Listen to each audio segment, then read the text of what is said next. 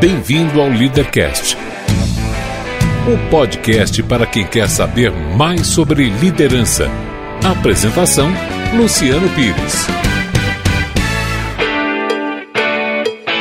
O Leadercast chega até você com o apoio da DKT Brasil, que lidera diversas ações de marketing social para incentivar o combate às doenças sexualmente transmissíveis e facilitar as políticas de planejamento familiar. Acesse dktbrasil.com.br. E também com o apoio do LinkedIn, a solução que vem transformando a atração de talentos através das redes sociais profissionais.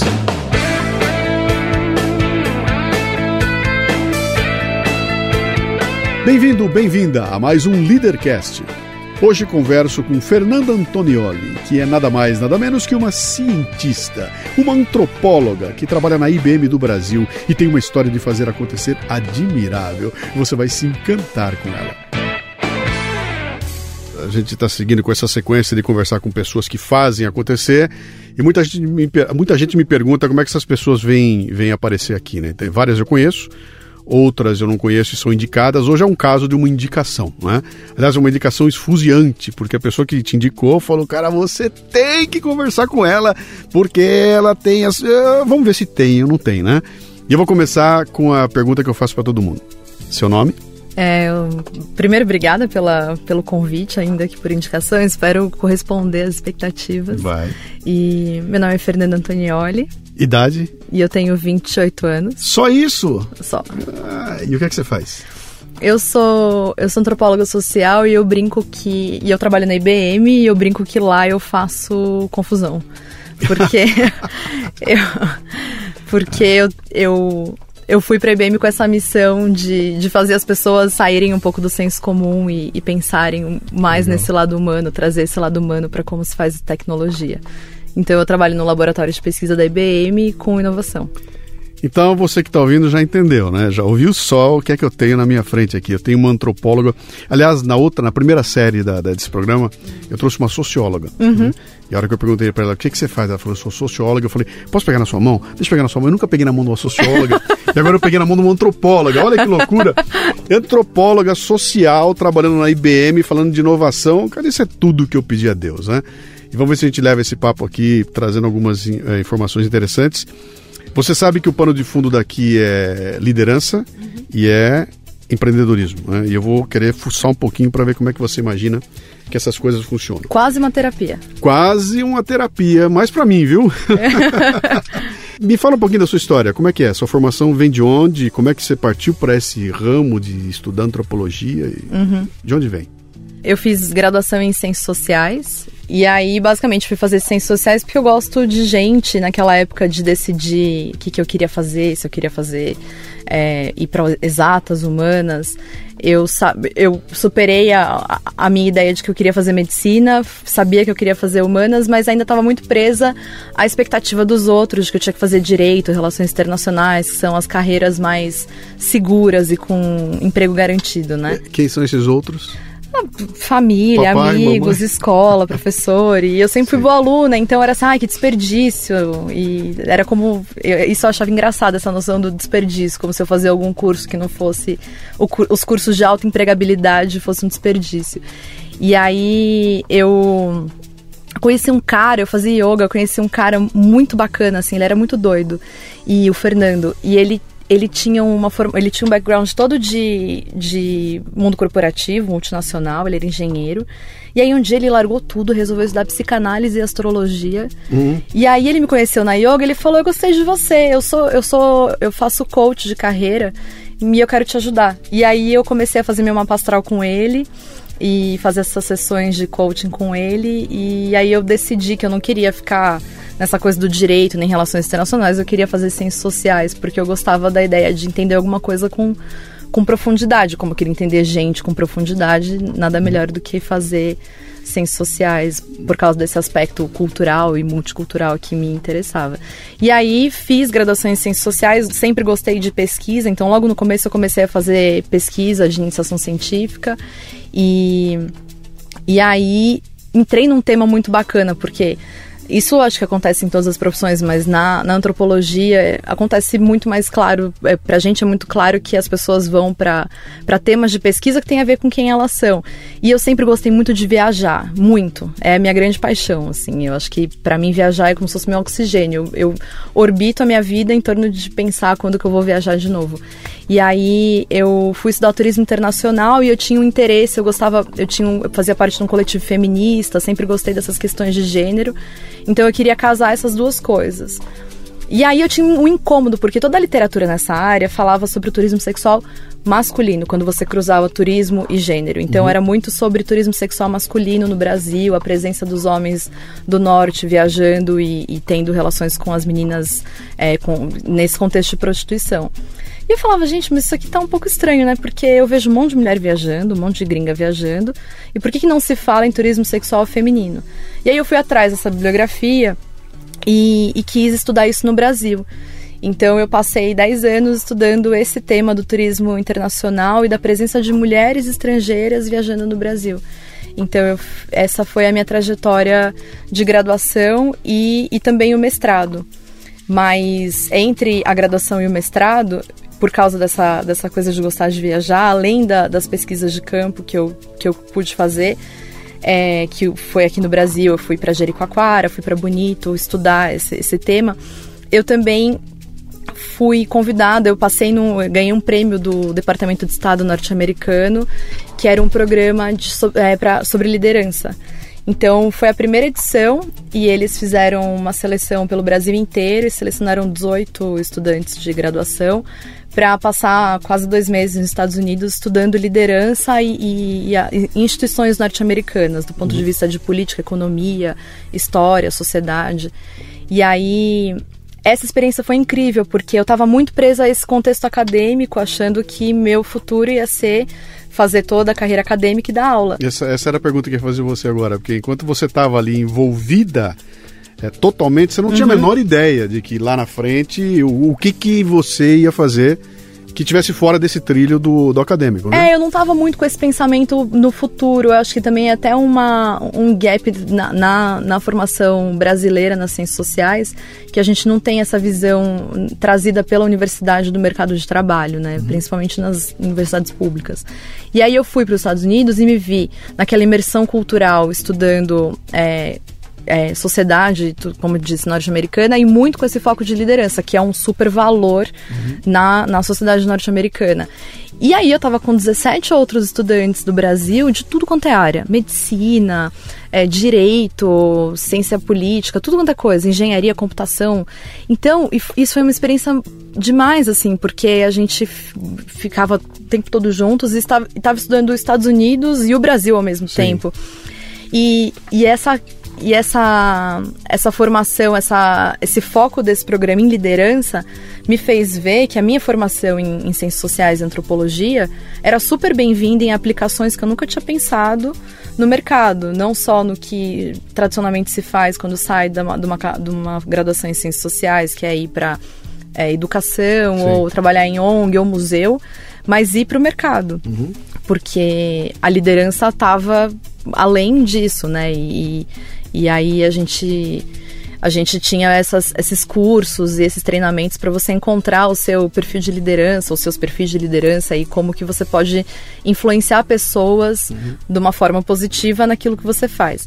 E aí esse, esse programa me, me deu a, outra cutucada que era em relação a estar fora do Brasil, porque eu acho, para mim é inebriante assim essa sensação de você viver numa outra cultura e de ter que viver aquele desafio de se entender e conquistar aquele espaço e se conquistar dentro daquele espaço enquanto você tá lá, é aquela cultura, aquelas pessoas, a língua.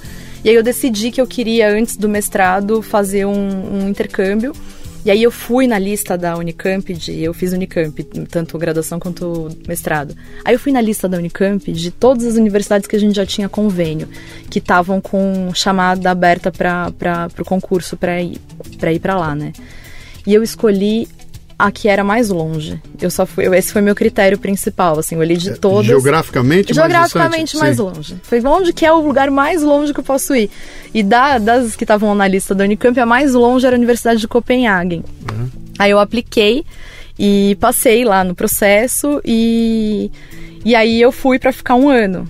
Então, na época eu lembro que eu, eu avisei, foi muito rápido assim, eu avisei meus pais, faltava um mês. Porque foi quando saiu o resultado. E eu tinha uma moto, então eu tinha vendido minha moto para comprar um, um computador e tinha sobrado metade do dinheiro da moto, mais ou menos.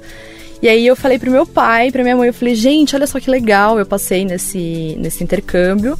Eu vou ser aluna especial da Universidade de Copenhagen e eu tenho a opção de ficar seis meses ou um ano. E eu decidi que eu quero ficar um ano, porque seis meses passa muito rápido. E meus pais gelaram. Eles falaram, Fernanda, você tá maluca? Porque você vai ficar um ano num dos lugares mais caros do mundo. Falei, não, mas tá tudo certo, porque eu já vi o meu dinheiro dá para comprar a passagem e dá para eu morar lá por um mês. Aí minha mãe olhou e falou, os outros 11. Falei, eu vou trabalhar, porque eu já investiguei também que todo mundo no, em Copenhague, que tem a minha idade, é, faz graduação e trabalha, ou seja, eu vou conseguir um emprego. Que idade e, você tinha? Eu tinha 20, 21. 21. É. Eu fiz 22 lá. É a única filha? Você Não, tem irmãos? Eu tenho minha irmã, ela tem. Ela é seis anos mais nova que eu, a Júlia. Ela tem 22. Tá. Aí.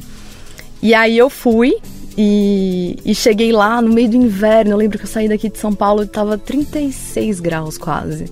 E eu cheguei lá, tava menos 2. Eu cheguei em dezembro. E, e aí eu já tinha contatado algumas pessoas por pela internet. Aí um amigo de um amigo de um amigo tinha conseguido um, um quarto para eu ficar um mês num, numa república de, de estudantes dinamarquês. E aí foi indo. E aí me virei, trabalhei de babysitter, trabalhei em restaurante, dei aula de português, dei aula de inglês. Fiz o que precisava. Você virou. É, que é o que as o pessoas que, fazem. O que, que, é? O que, que é, é, é, O que as pessoas fazem, né? A hora que você tá jogada no, no meio do incêndio, tem que dar um jeito de sair do incêndio, né? Que, que, que força é essa? Tem muita gente que não topa fazer isso. Você fala o seguinte, pô, Dinamarca, que língua que os caras falam lá, meu? Que, que, que é isso? Que esse é o fim do mundo, não. Eu acho que eu vou em Miami, que tem os caras que falam espanhol ali mais pertinho, né? Vou fazer em Portugal, vou aqui na, vou aqui na América eh, Latina, que é tudo muito parecido com aqui, mas não num outro mundo hum. totalmente diferente desse aí, né? Pior que isso, só se fosse pra China, ou fosse pra, pra, pra sei lá, pra Rússia, né? Que força é essa que te obriga a ir para o lugar mais distante, o, o, o mais difícil, o mais complicado. O é, que, que é isso? É, é, é, é um alto desafio, é uma tentativa de você provar para você que você é capaz, é, é, é, é, quanto mais desconhecido, melhor. O que, que é isso? Como é que você explica isso? É, é interessante você perguntar isso, porque eu acho que eu tenho uma coisa assim em mim, uma das, uma das coisas que eu entendo que eu tenho que são é que é como se fosse um motor meu, assim, que é é muita curiosidade, então isso é um lado, e essa curiosidade faz a gente se expor. E o outro lado é uma coisa estranha, assim, de um senso de justiça, sabe? Eu, eu sempre tive isso desde pequena, assim, que as coisas têm que ser justas e certas. E eu cresci, eu sou de São Paulo, mas eu cresci em Vinhedo, que é aqui no interior de São Paulo, que é um lugar engraçado, porque tem é, um monte de condomínio fechado e eu cresci em um desses condomínios fechados e todos meus amigos moravam em condomínio fechado. E chegou uma hora lá pelos 14, eu olhava para aquilo e eu achava tudo muito esquisito. Eu falava, gente, não é possível, eu tô lendo jornal e não, faz sentido. E aí eu resolvi trabalhar porque eu queria entender outros tipo, outro tipo de realidade. Então eu, eu e também queria ter o meu dinheiro. E aí eu fazia festa de criança de final de semana e, sabe, recreação, essas coisas. Mas aí não era o suficiente, porque lá pelos 15, 16, eu falava, não, mas não, não é isso ainda. Eu, eu, ainda sinto que eu tenho que conhecer outro tipo de gente que eu não tinha oportunidade de conhecer naquele contexto que eu estava vivendo. Uhum. Então eu decidi ter um trabalho com carteira assinada. Então quando, quando você diz outro tipo de gente, você está tá se referindo a outras classes sociais? Classe também, mas era mais do que classe, eu acho. Era cultural também, porque eu sentia a falta de uma diversidade cultural. É, era naquele momento assim de adolescência, então sabe as minhas amigas todas querendo ser iguais. E, e eu sentia a falta de ter o outro lado, assim, sentir ver mais gente. E, e, acho que classe era uma das coisas que, que, que me mostravam alguma diferença. Uhum. Então eu tinha esse olhar para a diferença que me incomodava. E aí eu fui trabalhar. Aí eu lembro que no meu aniversário de 16 anos, a primeira coisa que eu fiz foi ir fazer minha carteira de trabalho, porque eu já tinha, eu já tinha conseguido um emprego e trabalhei numa loja de, no centro de Vinhedo. E, e eu lembro que foi até engraçado porque as pessoas ligavam em casa perguntando para os meus pais se eles estavam precisando de ajuda porque a filha estava trabalhando. É, e obvi obviamente meus pais ficaram muito bravos comigo, porque é. eles não queriam que eu trabalhasse. Imagina, eu pedi pro meu pai me ajudar a fazer o currículo, ele falou que não ia me ajudar, e, e aí eu fui Porque eu precisava ter. Primeiro, tinha essa coisa de eu ter meu dinheiro, que eu não gostava dessa história de mesada. E segundo, ter esse acesso de conversar, com, com conviver com pessoas que, sei lá, precisavam trabalhar para pagar conta em casa. Uhum. Então, acho que era o começo desse olhar para a diversidade, para entender que o mundo é mais complexo do que aquilo que eu estava vivendo. Então, isso eu acho que fez muito sentido nesse, nessa trajetória Sim. toda, sabe? Quando eu fui para Copenhague, já, já era isso em mim.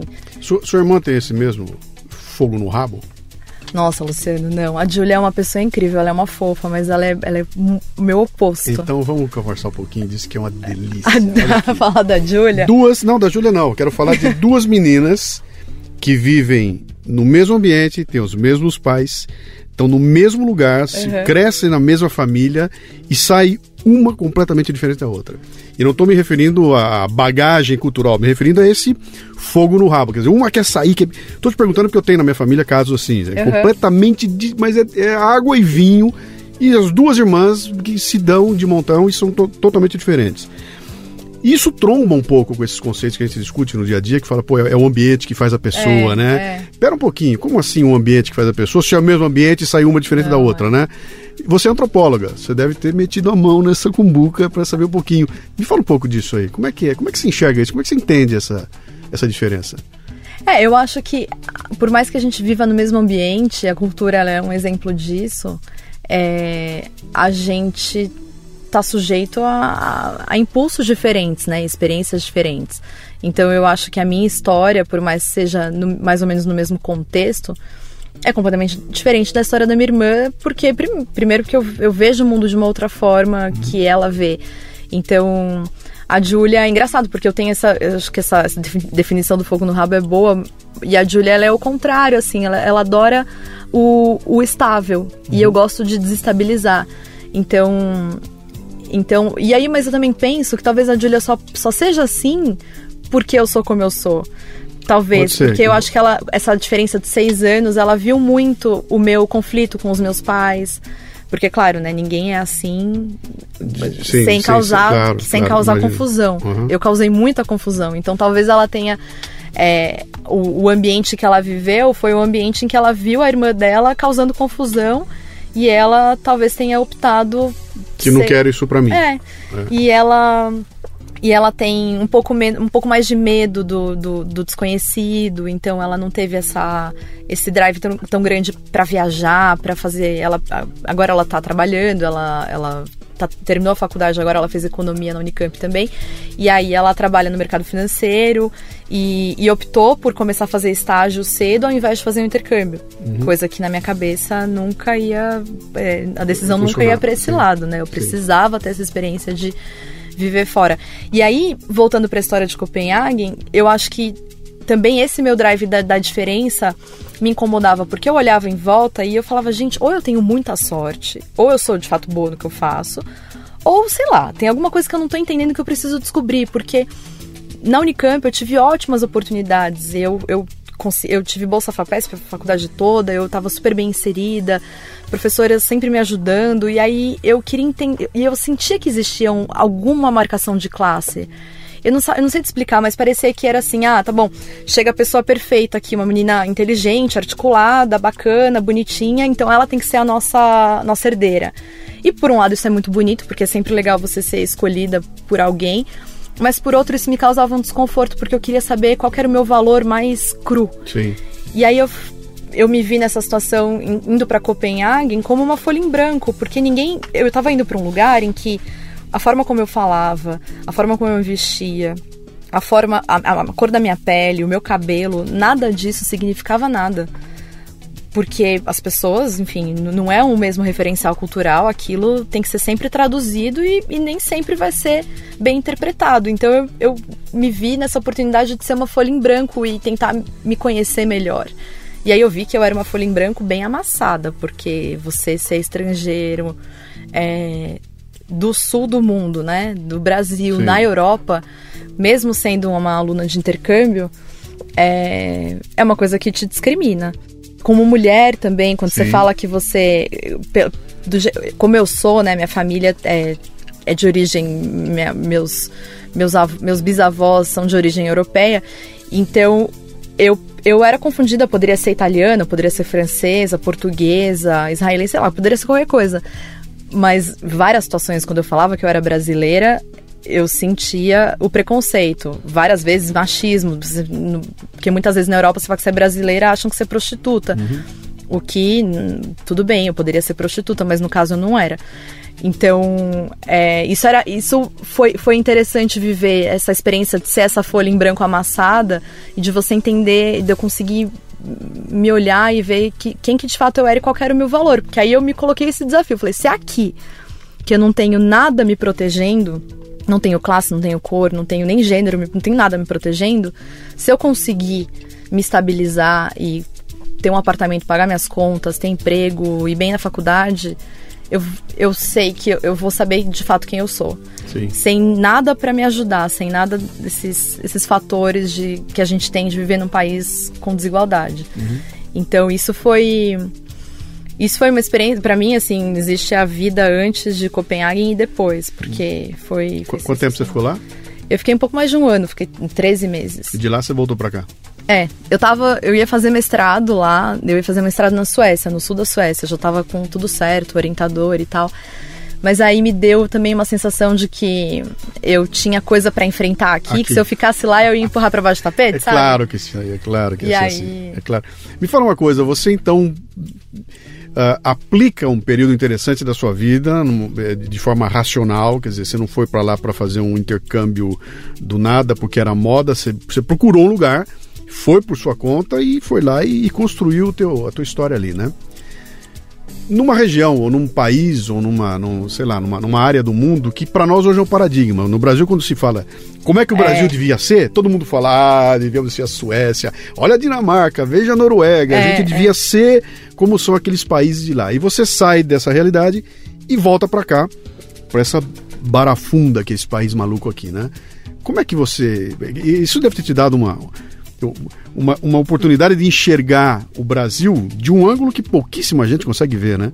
Quer dizer, essa tua experiência lá fora, vivendo a partir do zero, se construindo numa sociedade como aquela e voltando para cá, e você olha para o Brasil e fala: Meu, olha isso. Como é que, como é que isso impacta? Impactou em você, né? até na decisão de voltar para cá e de, e de se estabelecer de volta aqui. É, a, o primeiro impacto acho que foram as cores, porque é engraçado isso, mas eu só fui ver quando. Acho que igual como os esquimós vêm em muito tons de, de branco, eu só eu nunca tinha percebido quanto tom de verde tem no Brasil. E mesmo em São Paulo, essa coisa meio cinza, tem muito tom de verde. Eu achava. E é engraçado, eu tô brincando com isso, mas eu acho que a, a experiência sensorial, às, às vezes, ela dá espaço pra gente ver outras coisas que são mais subjetivas, né? 50 tons de verde. Olha é, eu, eu lembro que meu pai foi me buscar no aeroporto e falei, pai, quanto verde? Aí ele falou, é, tem bastante árvore. Eu falei, não, pai, tem muitos tons de verde. E ele ficou olhando pra minha cara e ele tinha ido me visitar, ele e minha mãe tinham ido me visitar em Copenhague e ele falou, ixi, vai, vai, vai longe isso aqui. Mas aí eu voltei e meus pais morando lá em Vinhedo, eu vim, vim voltei para morar em São Paulo e fui trabalhar com na Secretaria de Direitos Humanos da, da Prefeitura de São Paulo. Porque. Por uma iniciativa. Você queria isso, você queria estar tá dentro Porque dessa... era minhas dúvidas, né? Eu estava nesse processo de, de filtragem. Então, por que que aconteceu em termos de é, carreira em Copenhague? Eu, a antropologia lá é super valorizada. É uma carreira hiper valorizada, o curso é muito concorrido na universidade. E aí eu descobri todo um outro lado da antropologia, que era antropologia no mercado, um monte de consultoria, cheio de antropólogo, tem uma super consultoria dinamarquesa que é, atua só com metodologia das ciências, só não, mas toda centrada em metodologia das ciências sociais, trabalho de campo, etnografia. Então eu voltei falando, gente, tem todo um novo mundo que eu descobri Sim. em Copenhague que eu posso atuar profissionalmente. Mas aí eu tinha uma dívida que acho que é uma coisa da universidade pública no Brasil, que eu falava, mas eu tenho que saber se eu não, se eu não, não, não me daria bem fazendo alguma coisa no Estado, né? Trabalhando na iniciativa pública. Então eu tinha que tirar isso do, do meu do meu da minha checklist ali, saber se, é, se eu gostaria ou não. Então eu fui trabalhar na prefeitura de São Paulo e fiquei seis meses na, com direitos humanos, porque eu vi que não era minha praia mesmo. E aí, essa experiência foi muito chocante, né? Porque eu tava morando em Copenhague e aí a única coisa que eu consegui transportar para cá foi o hábito de andar de bicicleta. Porque lá eu só andava de bicicleta, né? 60%, na época, 60% da população de Copenhague andava de bicicleta como principal meio de transporte. E aí eu voltei e falei, não, eu vou andar de bicicleta. E eu morava ali é, perto. É, final de Genópolis, Santa Cecília, e trabalhava no pátio do colégio. Então eu só andava de bike. Uhum. O que já foi um choque, né? Porque é bem diferente andar de bike em São Paulo na, em 2000 e nem era agora, né? Que tá tudo um pouco melhor, mas é, isso foi 2010. É, e, e aí, imagina essa situação de trabalhar com direitos humanos. Então, era todo o tempo vendo esse monte de problema, essas 16 mil pessoas que moram, que vivem em situação de rua em São Paulo, uhum. pedindo auxílio para o governo e o governo não podendo ajudar da forma que deveria ser, né? E aí, e aí eu não, não, não dei conta não era minha, não era o que, que era para mim, assim. Eu uhum. sentia, eu ficava muito, me fazia muito mal, sentia ineficiência, incapacidade, não, não necessariamente incapacidade, porque tem muita gente capaz e comprometida, mas a impossibilidade de resolver alguns problemas, então eu decidi que risquei da minha lista, não era isso que eu queria fazer. E aí eu fui fazer o mestrado, então eu voltei, voltei para o interior, que eu fiz mestrado na Unicamp. E aí, é, mas já com esse norte de querer ir para o mercado em algum momento, mas eu sentia que eu tinha que fazer o mestrado, primeiro para fechar minha pesquisa, que eu adoro minha pesquisa e eu queria dar uma profundidade um pouco maior para ela com, com o mestrado e encerrar esse capítulo. Ou, quem sabe, fazer um doutorado, era uma coisa que eu estava em aberto, mas não, não sabia ainda. E, e aí também tá, ter, um, ter um mestrado no currículo para ir para o mercado. E aí eu fui fazer a pesquisa, fiz um ano de graduação da, das matérias do mestrado, aí o segundo ano eu tirei para ficar todo fazendo, me dedicando à pesquisa de campo. Então eu fiquei três meses em Trancoso, que era meu, foi meu campo do mestrado. E, e lá foi uma experiência incrível porque você conhece gente do mundo inteiro, de tudo quanto é jeito. E pessoas muito doidas que largam tudo pra viver no Nordeste do Brasil, gente que, que tem histórias muito doidas, gente que trabalha de jornalista e viaja o mundo todo porque pode trabalhar de onde for. E isso mexe muito comigo, né? Primeiro que era minha pesquisa, então eu passei três meses entrevistando pessoas e analisando tudo isso numa profundidade e numa intensidade muito grande. E, e tem muito a ver com, com a forma como eu via a vida, de que tinha muitas possibilidades. Então eu voltei completamente é, é, desconcertada no, no, bom sentido e sabendo que eu queria logo ir pro, pro mundo e tentar comunicar o que eu tinha aprendido ou o que eu podia aprender ainda de uma forma mais ampla do que o que a academia comunica, né? E aí eu passei três meses na Europa fazendo pesquisa também. E na Europa eu já comecei a procurar oportunidades no mercado. Então eu conversei, tentei marcar umas entrevistas com gente que eu conhecia lá. É, mandei currículo para todo mundo que eu conhecia para me ajudar a construir um currículo. E comecei esse caminho de tentar me, me posicionar no mercado sabendo. E aí os feedbacks que eu comecei a receber eram, eram desconfortáveis, porque se por um lado falavam, nossa, Fernanda, você tem uma super qualificação. Por outro, eu ouvia muita coisa pessimista do tipo, é, mas você tá um pouco velha para entrar no mercado num nível de entrada e você não tem experiência para entrar no mercado é, Sim, melhor posicionada.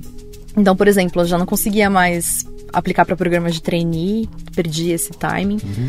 E, enfim, não perdi, né? Tava fazendo outras coisas. E aí. É... Mas aí foi, foi, foi um pouco difícil, assim. Mas aí eu lembrava dessas, das outras coisas. Falei, não, gente, se eu conseguir o resto, isso aqui vai dar certo. Mas o teu target estava claro. Quer dizer, eu agora Naquele estou momento indo para iniciativa privada Tava. Eu quero fazer parte e eu nem quis terminar empresa. meu, eu quis terminar e escrever meu mestrado já trabalhando em empresa. Hum. Eu já não queria mais ficar focada só nisso, porque também é um negócio bem enlouquecedor você ficar só escrevendo. Sim. É, eu já não conseguia mais, assim, eu queria começar a trabalhar. E aí foi assim, aí eu fui, fui, fui, tive umas entrevistas horríveis de gente falando esse, esse tipo de coisa. Teve uma entrevista com um cara que ele era um diretor de uma de inteligência de mercado de uma grande multinacional e ele olhou para mim e ele falava Ai, Fernanda, então. Ai, sabe o que eu acho, querida? Eu acho que você deveria voltar para graduação, fazer um curso assim de marketing, porque o seu currículo, ele ia passando assim meu currículo como se estivesse folhando uma lista telefônica, assim. O seu currículo é, é muito bacana, mas não faz sentido. E você tá um pouco velha. E eu, eu tinha 25 anos. Será aqui? Aqui no Brasil? É, Era um aqui no Brasil. É, aqui no Brasil. É, eu queria trabalhar aqui no Brasil. É, eu tinha 25 anos, então assim, teve coisas muito chatas, né? De umas pessoas meio que sem visão, assim, eu acho hoje, né? Tô pensando hoje já trabalhando, se eu tivesse a oportunidade de entrevistar alguém, é, não colocaria a pessoa nessa posição, né? Mas aí, aí surgiu uma oportunidade legal de eu ir trabalhar é, com, nessa área de comunicação e inteligência de mercado. E, e que foi a minha entrada. E aí, depois de um ano, eu, eu, eu conheci o Fábio Gandur, que é o cientista-chefe da IBM, num evento. E aí a gente se gostou, assim, conversou, tarará. Ele falou, pô, você tem que ir lá no laboratório, quero te apresentar para um pessoal lá, acho que seria legal. E aí foi demais, assim, porque a hora que eu conheci o laboratório de pesquisa da IBM e, e eu estava ainda escrevendo o mestrado, precisava desse foco para conseguir terminar, é, foi, foi super bacana, porque. Legal. Chegamos à IBM. Chegamos, Chegamos à IBM. Muito bem, mas antes de eu entrar na, na, na, tua, na tua história dentro da IBM, eu queria bater numa outra tecla aqui um pouquinho mais. Houve uma decepção? Você sentiu uma decepção na hora que você se lançou no mercado? E começou a trombar com gente como esse sujeito que você acabou de contar aí, que você vê um cara numa posição de, de tomar decisões, uhum. definir sobre a vida dos outros e ser incapaz de, de, de, de encontrar coerência eh, naquilo que você estava trazendo e você sabendo, pô, eu estou com tudo na mão e esse cara não entende o que eu estou propondo, né? E como é que você enfrentava isso? Isso, isso te deixou decepcionada ou angustiada? Te derrubou em algum momento de você falar, puta merda, tudo aquilo que eu fiz não serve para isso que eu tô agora? Ou esse trouxa não me entende, eu vou achar alguém que entenda? Como é que você encarava essa. É, eu acho que era os dois, né? Porque deu um medinho. Porque acho que você passa. Eu passei por esse momento de me questionar, falar, putz, será que eu, eu fiz uma escolha errada? Porque eu via que eu tava num, com, competindo com pessoas que tinham formação em, em economia, administração, e isso sabe, sei lá por quê, tinha mais valor do que ter uma formação em antropologia. Voltamos ao começo do nosso papo aqui, né? Quer dizer, você começou a trombar com pessoas que fizeram aquela formação que estavam pedindo para você fazer lá no começo, né? Pois é. Vá no tradicional, e de é. repente é. você descobre que o mercado quer o tradicional e não quer o, é. o, diferente. Né? Mas aí eu, aí eu vi essa. Eu, eu consegui encontrar a minha marca, que era essa questão da diferença e da, e da, e da, da, diversidade. Uhum. Porque. E esse cara que foi meio babaca me ajudou a pensar nisso, porque ele me fez uma pergunta meio babaca que o fato de eu. eu a resposta que eu dei acabou me ajudando, porque ele falou Ai, pois é, né, querida? Porque você não tem. Você não fez estágio, você não fez trainee. Aí eu peguei e falei assim: então, mas se você olhar nesse período do meu currículo que eu poderia ter feito estágio e trainee, eu tava fazendo coisas super interessantes que podem ser boas para para sua equipe, né? Eu tenho, eu tenho outras, outras competências que, que podem ser complementares. Então eu, eu, eu vi isso, eu falei, bom, não, não existe isso com, acho muito legal quem faz estágio, quem faz trainee, mas enquanto as pessoas estavam fazendo estágio de trainee, não é como se eu tivesse sentada tricotando, eu estava fazendo outras coisas.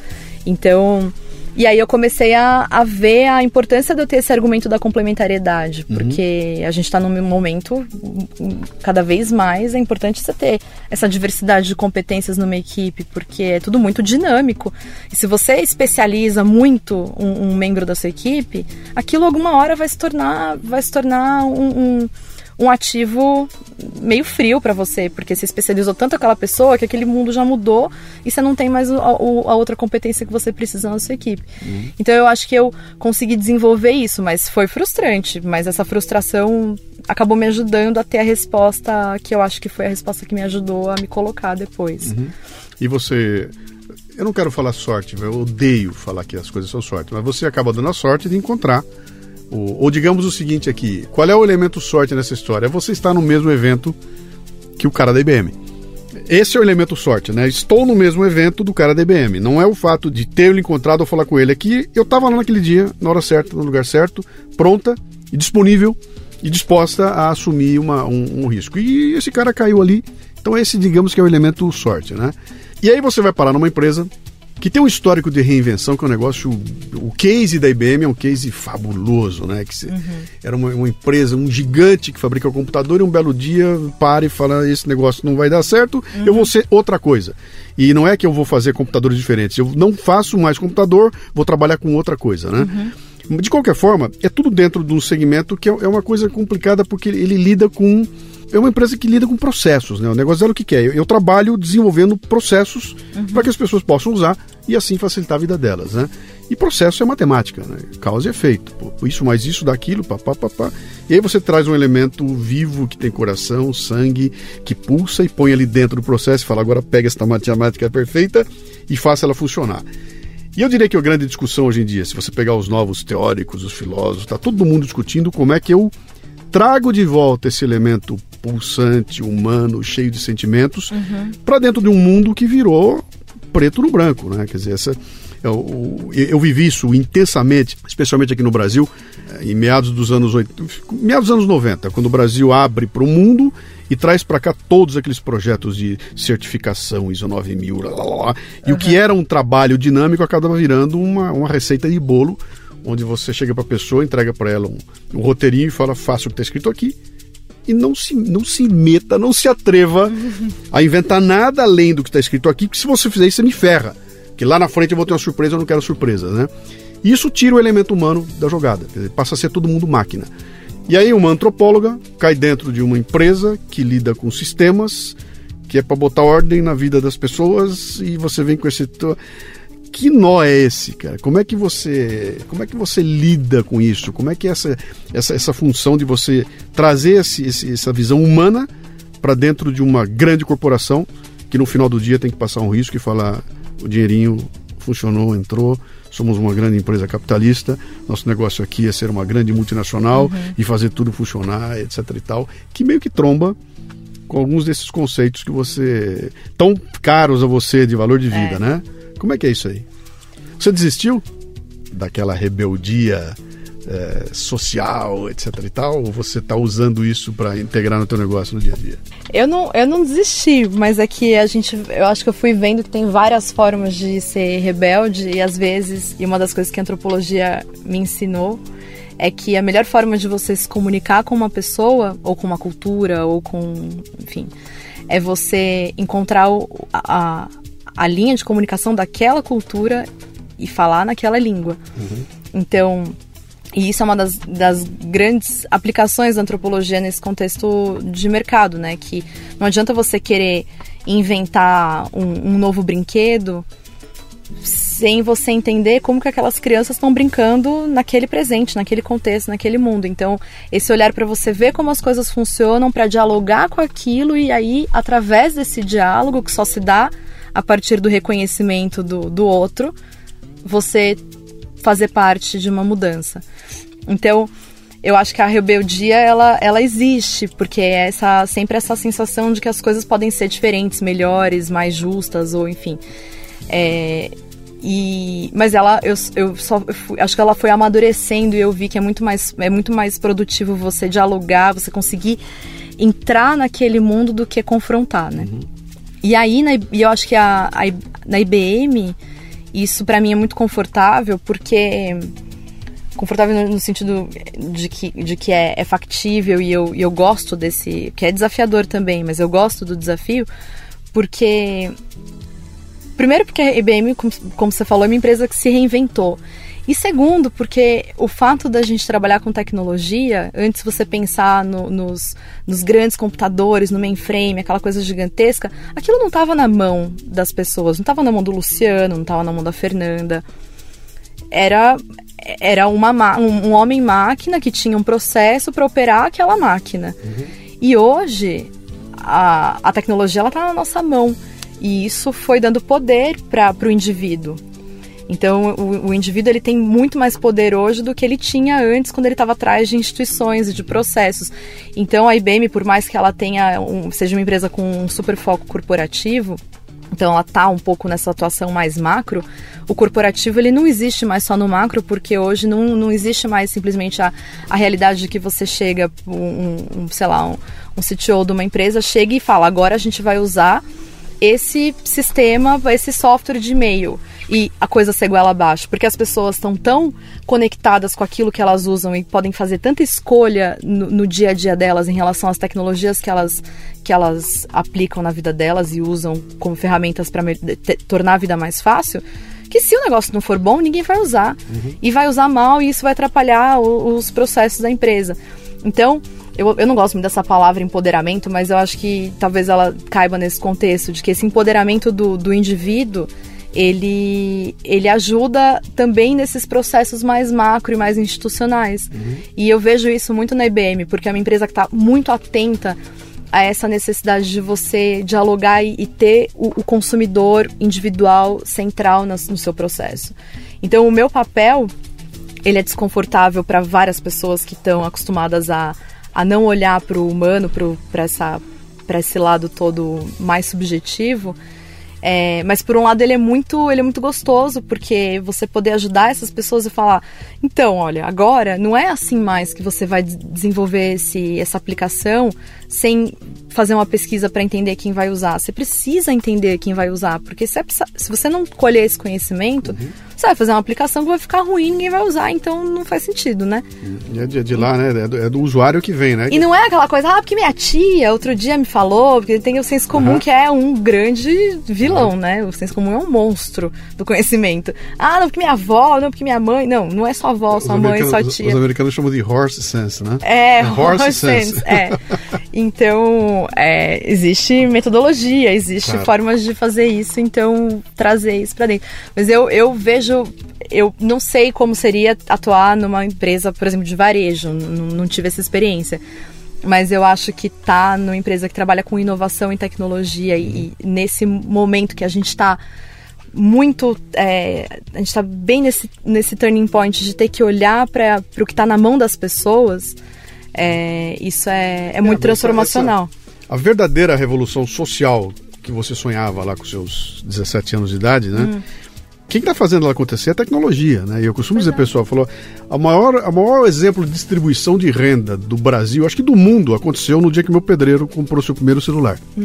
né? Quando meu pedreiro comprou um celular, e aí eu descobri que quando eu precisava fazer uma obra em casa, era só eu ligar o telefone, e ele está trabalhando e toca o telefone, e já é o João chamando ele para outra obra, isso é uma mudança cultural brutal, é. inclusive econômica, né? De, de, de, com alcance que eu vi pouca gente falar a respeito disso ou estudar esse, esse é. tema de como é que a tecnologia está provocando essa mudança social. E aí você começa a falar sobre, pô, tem que, tem que integrar mais gente, mais gente tem que ter acesso, né? Todo mundo tem que ter acesso. Cria-se é. agora uma nova minoria, que é a minoria que não tem acesso a, a tecnologia dos né? não digitais, né? Mas eu quero voltar num tema ali atrás que você falou que é muito caro para mim, porque eu escrevo sobre isso há muito tempo, eu falo bastante esse assunto, né? Quando você falou da tua. De como é que você faz? Eu tenho essa rebeldia e vou trombar num sistema onde tem um muro. Se eu vier correndo e trombar no muro, é provável que eu me arrebente, porque o muro é muito mais forte que eu. Então não é inteligente eu chegar lá. Eu escrevi um texto há um tempo atrás que chamava-se. Era Água e Fogo, era o nome dele. Então eu dizia o seguinte: quando eu era moleque, meu, não gostou, põe fogo, cara. Você é contra? Vai lá e põe fogo, cara. Bota no chão isso, bota fogo, incendeia esta merda, acaba com isso tudo e vou fazer de novo, né? Depois que eu fiquei maduro, eu já falei, não é fogo, é água. Que chega devagarinho, ela, ela não faz fumaça, não esquenta uhum. o ambiente. É. Até o cara perceber que está acontecendo alguma coisa, já está na bunda a água dele e já ganhou. Então o que é? Eu tenho que entrar dentro do sistema, fazer parte dele e a partir daí começar a provocar uma mudança, né? E o trabalho que eu venho fazendo sobre cultura brasileira é sempre assim, digo, cara, eu não quero que você tire o Gugu Liberato da televisão brasileira, porque o programa dele é um horror. Eu quero usá-lo para transferir através dele, porque se o cara tá lá naquela posição e fazendo o que ele faz uhum. há tanto tempo, algum valor ele tem. Ele encontrou um caminho para falar com as pessoas. Então, através dele é que eu tenho que falar e não contra ele, né? E não uhum. bater nele, né? E a gente encontra hoje em dia muito até na história do Brasil nesse momento aqui. Nós estamos conversando hoje aqui, próximo de mais uma grande manifestação que vai ter dia 16 agora, onde tem uma turma que está indo para a rua a fim de botar fogo, né? E é. tem uma outra turma que vai falar, calma, vamos entrar dentro e vamos mudar o sistema por dentro, né? Onde é que eu quero chegar? Esse mundo aqui é tocado, isso são gerações que vão passando uma atrás da outra, né?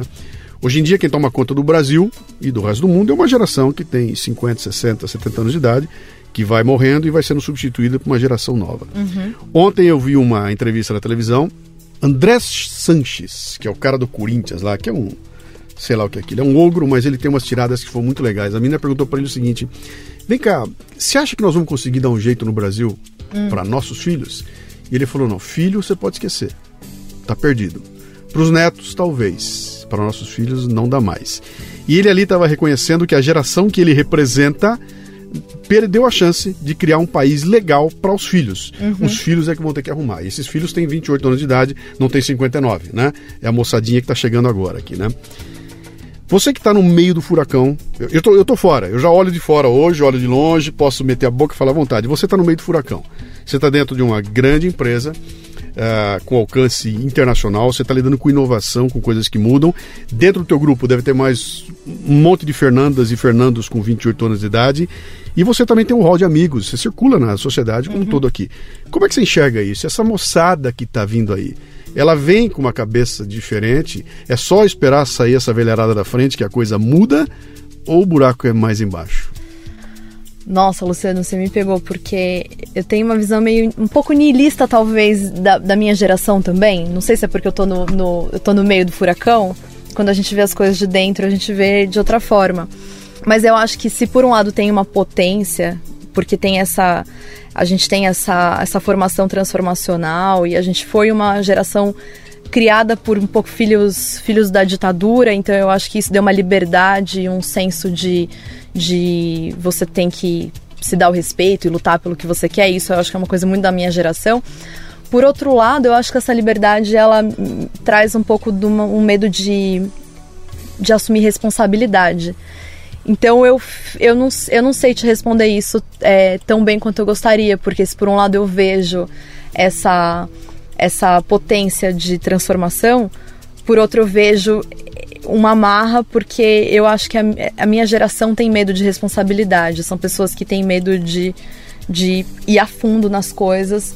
E, e isso eu tô falando muito mais como pessoa do que como antropóloga, né? Não, não, não é a minha. Não é o que eu estudei, uhum. mas, mas é o que eu, o que eu vivo, assim. Então eu acho que assim, olhando isso como um desafio.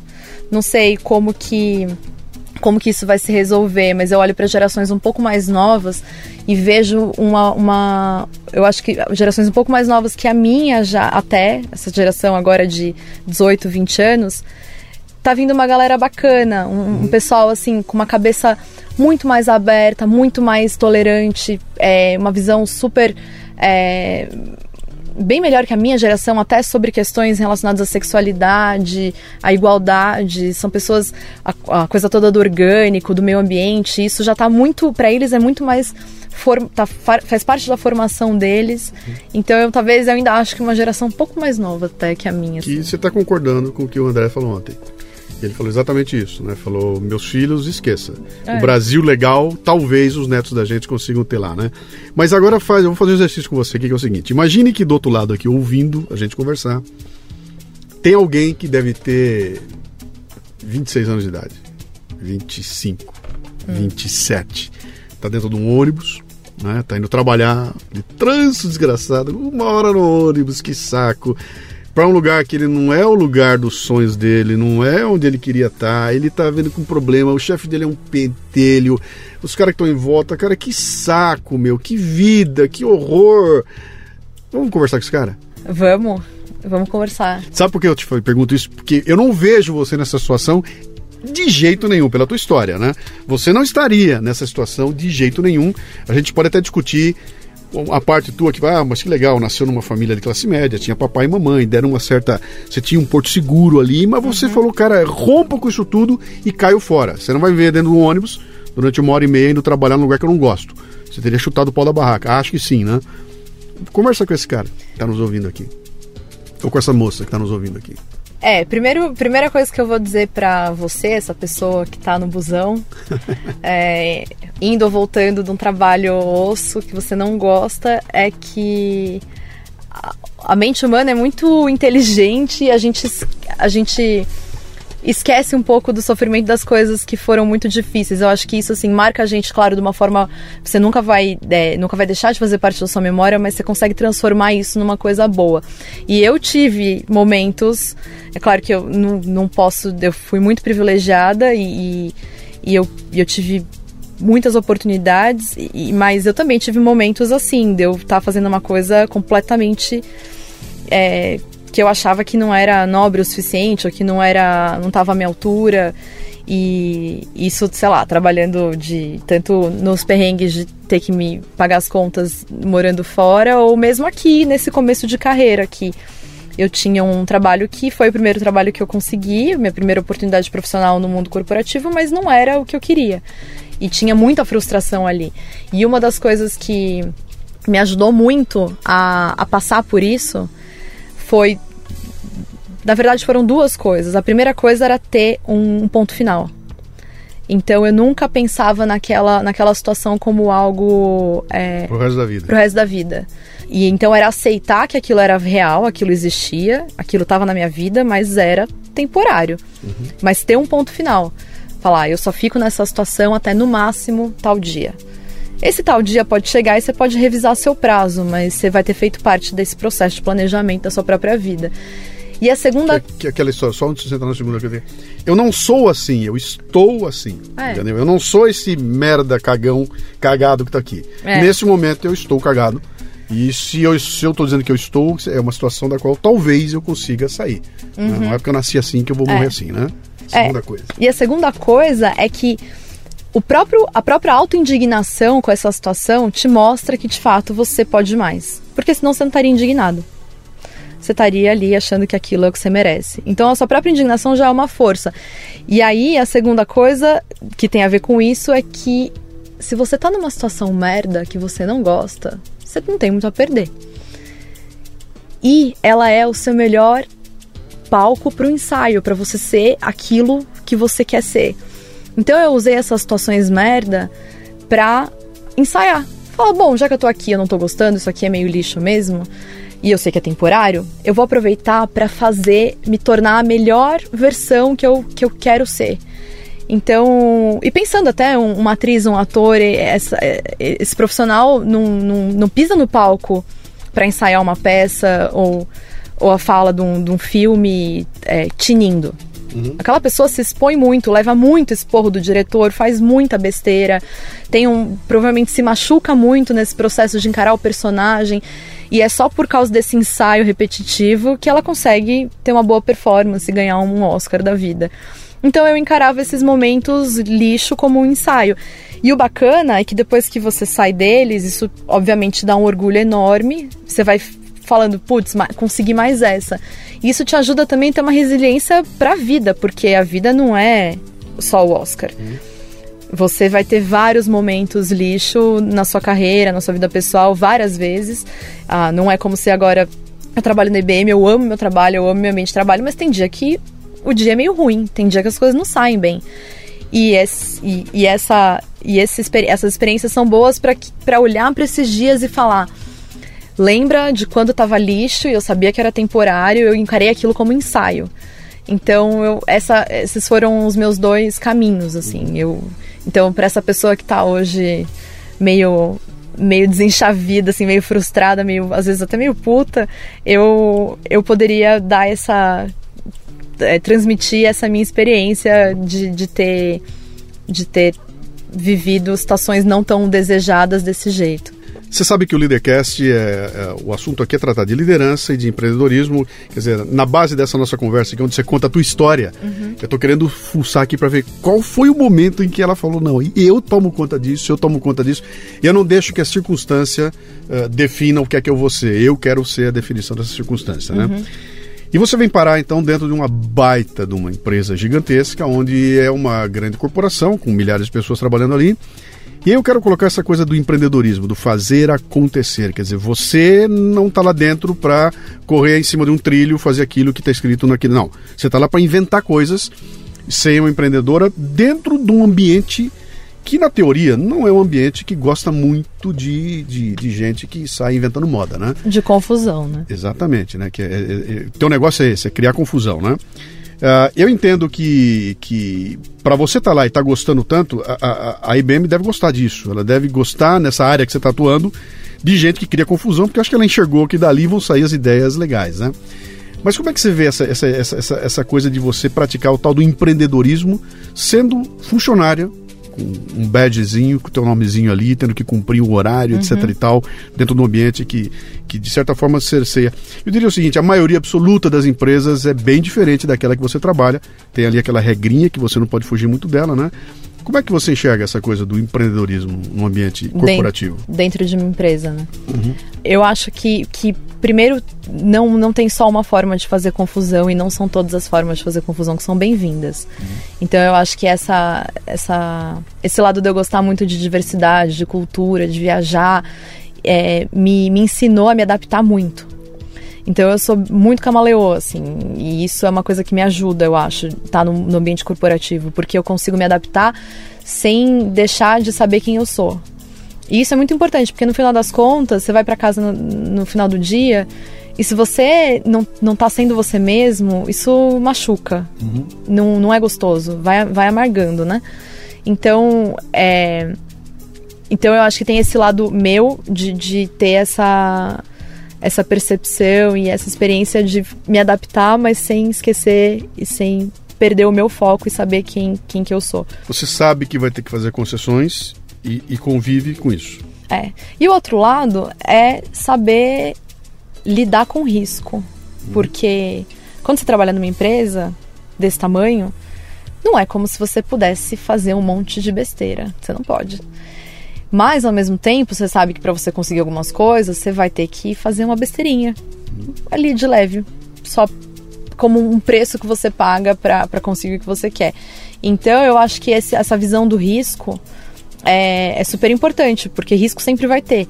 Então você tem que olhar, fazer o seu planejamento de risco e falar quanto risco eu estou disposta a assumir. O é, que, que eu tenho a perder se eu fizer a opção A e não a opção B. Então, então tem esses dois mecanismos. Mas aí tem um lado meu que é engraçado, porque eu sou, eu sou meio do contra, mas ao mesmo tempo eu gosto de estabilidade. Eu acho que eu preciso do estável para ser do contra.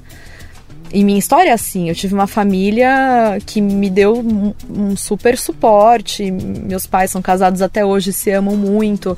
Então eu sempre tive uma base. Eu acho que é por causa dessa base que eu consegui ser meio porra louca. Uhum. Então, e, e, isso esse, esse foi o lado bom que eu consegui entender por que, que eu queria ir para o mundo corporativo. Porque não, não que isso vá durar para sempre, talvez quando eu tiver 40 anos ou antes ou depois, eu fale, bom, chega, agora eu já sei quem eu sou, eu já consigo viver fora dessa esfera, mas para mim era muito bem-vinda assim essa, essa sensação de, de estabilidade em cima da qual eu pudesse fazer meus planejamentos de risco e as minhas confusões e, e brincar com inovação e, e ajudar a empresa a olhar para outros lados. Porque você arranja briga, às vezes as pessoas não vão com a sua cara, porque não, não é assim tão fácil, né? E cê, eu sou total peixe fora d'água no, no laboratório, porque eu sou a única sou a única pessoa de, de, humanas no laboratório inteiro, então eu trabalho com um monte de engenheiro, cientista da computação, matemático. Então, existe também esse preconceitozinho, exatas e humanas. Mas você vai aprendendo a usar aquilo em seu favor e, e ler as pessoas e dialogar com elas e às vezes comprar briga, mas sabendo qual que é o preço que você vai pagar, sabendo avaliar risco. Uhum. Então, eu acho que esse ambiente estável do, do, de uma corporação é, dá isso. E tem uma coisa que eu gosto muito, que é o poder da instituição. Que eu via quando eu estava de fora, lá quando eu era tava querendo escolher o que eu queria fazer, eu via o, o sistema como uma ameaça. E conforme eu fui vivendo, eu também aprendi a ver o sistema como um, um apoio. Uhum. Acho que viver na Dinamarca me ajudou muito, porque é isso, você tá o tempo todo amparado pelo sistema. Então eu lembro que teve uma vez que foi assim, quando caiu minha ficha disso, eu tava perto do metrô e meu tênis estava desamarrado. E aí chegou uma pessoa, muito educadamente, colocou a mão no meu ombro, eu olhei para trás a pessoa olhou para mim e falou boa tarde. Eu falei boa tarde. Ela olhou pro meu pé e apontou e falou: o seu tênis está desamarrado. E eu achei aquilo assim, eu, eu quase chorei de emoção. Eu falava, gente, que país incrível! Que o ser humano, o ser humano vai se dar o trabalho de pôr a mão no meu ombro. Não é que ele me cutucou, ele pôs a mão no meu ombro e falou que meu tênis estava desamarrado. E eu agradeci, desci, agachei, amarrei meu tênis e fiquei com aquilo pensando. Fiquei uma semana pensando naquela cena. Até que eu fui começar a entender o que, que aquela cena significava. Deixa eu ver se eu chuto. Vai lá, vai eu lá. Eu estava preocupado que você podia cair, machucar e você ia ser uma despesa a mais que o Estado ia ter que pagar por causa da sua falta de cuidado de não amarrar o tênis. Se você não amarra o tênis, você é um risco à sociedade. E vá lá. É isso? É. E acontecia assim, a, você na, na Dinamarca, você não precisa usar capacete, mas se você não sinaliza que você tá virando à direita, virando à esquerda, que você vai brecar, se você anda na contramão ou se você anda sem a sua luz sinalizadora à noite, você leva multa. Uhum. Então, se você tá andando na, na Dinamarca de bicicleta e faz qualquer uma dessas besteiras contra as leis, as pessoas vão gritar com você e vão falar: ou oh, você tem que pôr sua luz.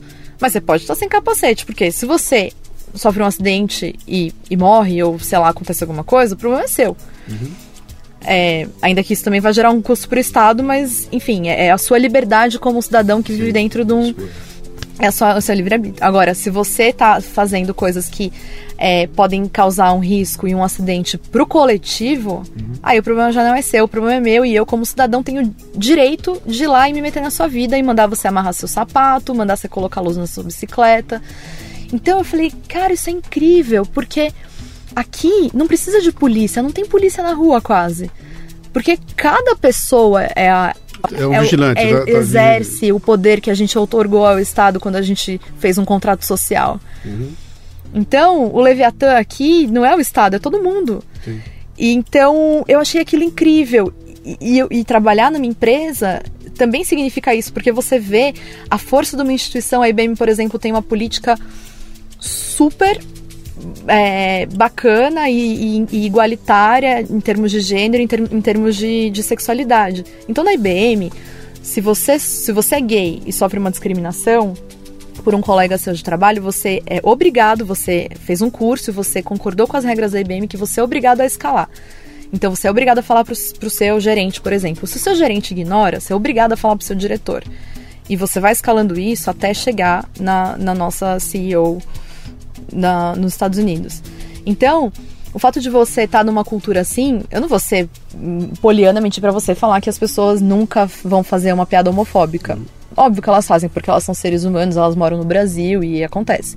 Mas você tem a liberdade de poder é, transformar aquilo numa questão. Então você tem um amparo de uma instituição para poder mudar aquela realidade. E você, você, o fato de você, entre aspas, é, uma pessoa que poderia ser homofóbica se vê é, obrigada a trabalhar do lado de alguém que é gay, você está trazendo para aquela pessoa uma realidade, quem sabe mudando a forma dela de ver aquilo. E a hora que o filho dela for falar, mãe, eu sou gay, ela vai saber que não é todo esse problema. Primeiro, porque ela tem um colega que é gay, a pessoa é feliz e saudável e tudo bem. Segundo, que ela trabalha numa instituição que não discrimina. Então, a hora que ela, ela não vai mais poder falar pro filho dela: Olha, filho, eu acho que eu sou contra você ser gay porque os gays são discriminados ou porque na verdade é o preconceito dela. Então, o poder da instituição, ele, ele tem esses dois lados, né? Uhum. Então tá dentro e você aprender a dialogar com isso e usar esse poder transformacional, ainda mais de, de, de de empresas inovadoras como a IBM, isso isso para mim é, é, é, uma coisa que me motiva, que me alegra, porque eu, eu, eu, gosto dessa, desse desafio de poder fazer essa política do dia a dia. Então eu não. Legal. Muito bom. Aqui dá pra. Você abriu umas alas aí que você começa a falar que nós vamos embora até depois da manhã ah, essa história toda da instituição, do Estado, etc. E tal, isso é, é fascinante, né? Se alguém quiser falar com você e dizer assim, adorei sua entrevista, que legal, onde é que ela deixou uma mensagem? É... Facebook? Facebook, pode ser. Meu Facebook é Fernanda Antonioli. O meu Instagram é Migrâncias. Hum. E o meu Twitter também é arroba migrâncias. E, e também meu e-mail, pode mandar e-mail que é f de Fernanda L A A arroba br.ibm.com. Legal. Gostou? Adorei, Luciano. É bom, né? Um papinho Gostei legal. muito. Muito obrigado papo. por você Obrigada. ter vindo aqui. Quando a gente tiver a chance, nós vamos falar um pouquinho mais. Eu quero explorar esse lado da antropóloga agora, mas é numa outra oportunidade, tá bom? Qualquer parceria, bate-papo, tá? Obrigado. Será bem-vinda, adorei. Beijo. Beijo. Você ouviu o Leadercast, mas ele continua no portal cafebrasil.com.br, onde você encontrará a transcrição desta entrevista com links e mais informações portalcafebrasil.com.br. Vá lá, ajude a enriquecer o programa com seus comentários, leia os comentários de outros ouvintes e mande sugestões de pessoas que você gostaria que fossem entrevistadas no programa.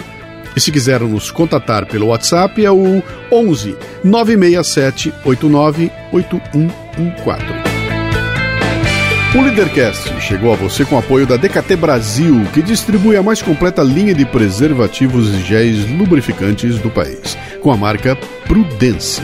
A DKT realiza um espetacular trabalho de marketing social, contribuindo para o combate às doenças sexualmente transmissíveis e para as políticas de planejamento social. A DKT lidera e empreende. Acesse dktbrasil.com.br. E o Leadercast também chega com o apoio do LinkedIn, a solução que vem transformando a atração de talentos através das redes sociais profissionais. Agende uma demonstração gratuita dos serviços para atender suas necessidades de recrutamento em br.talent.linkedin.com.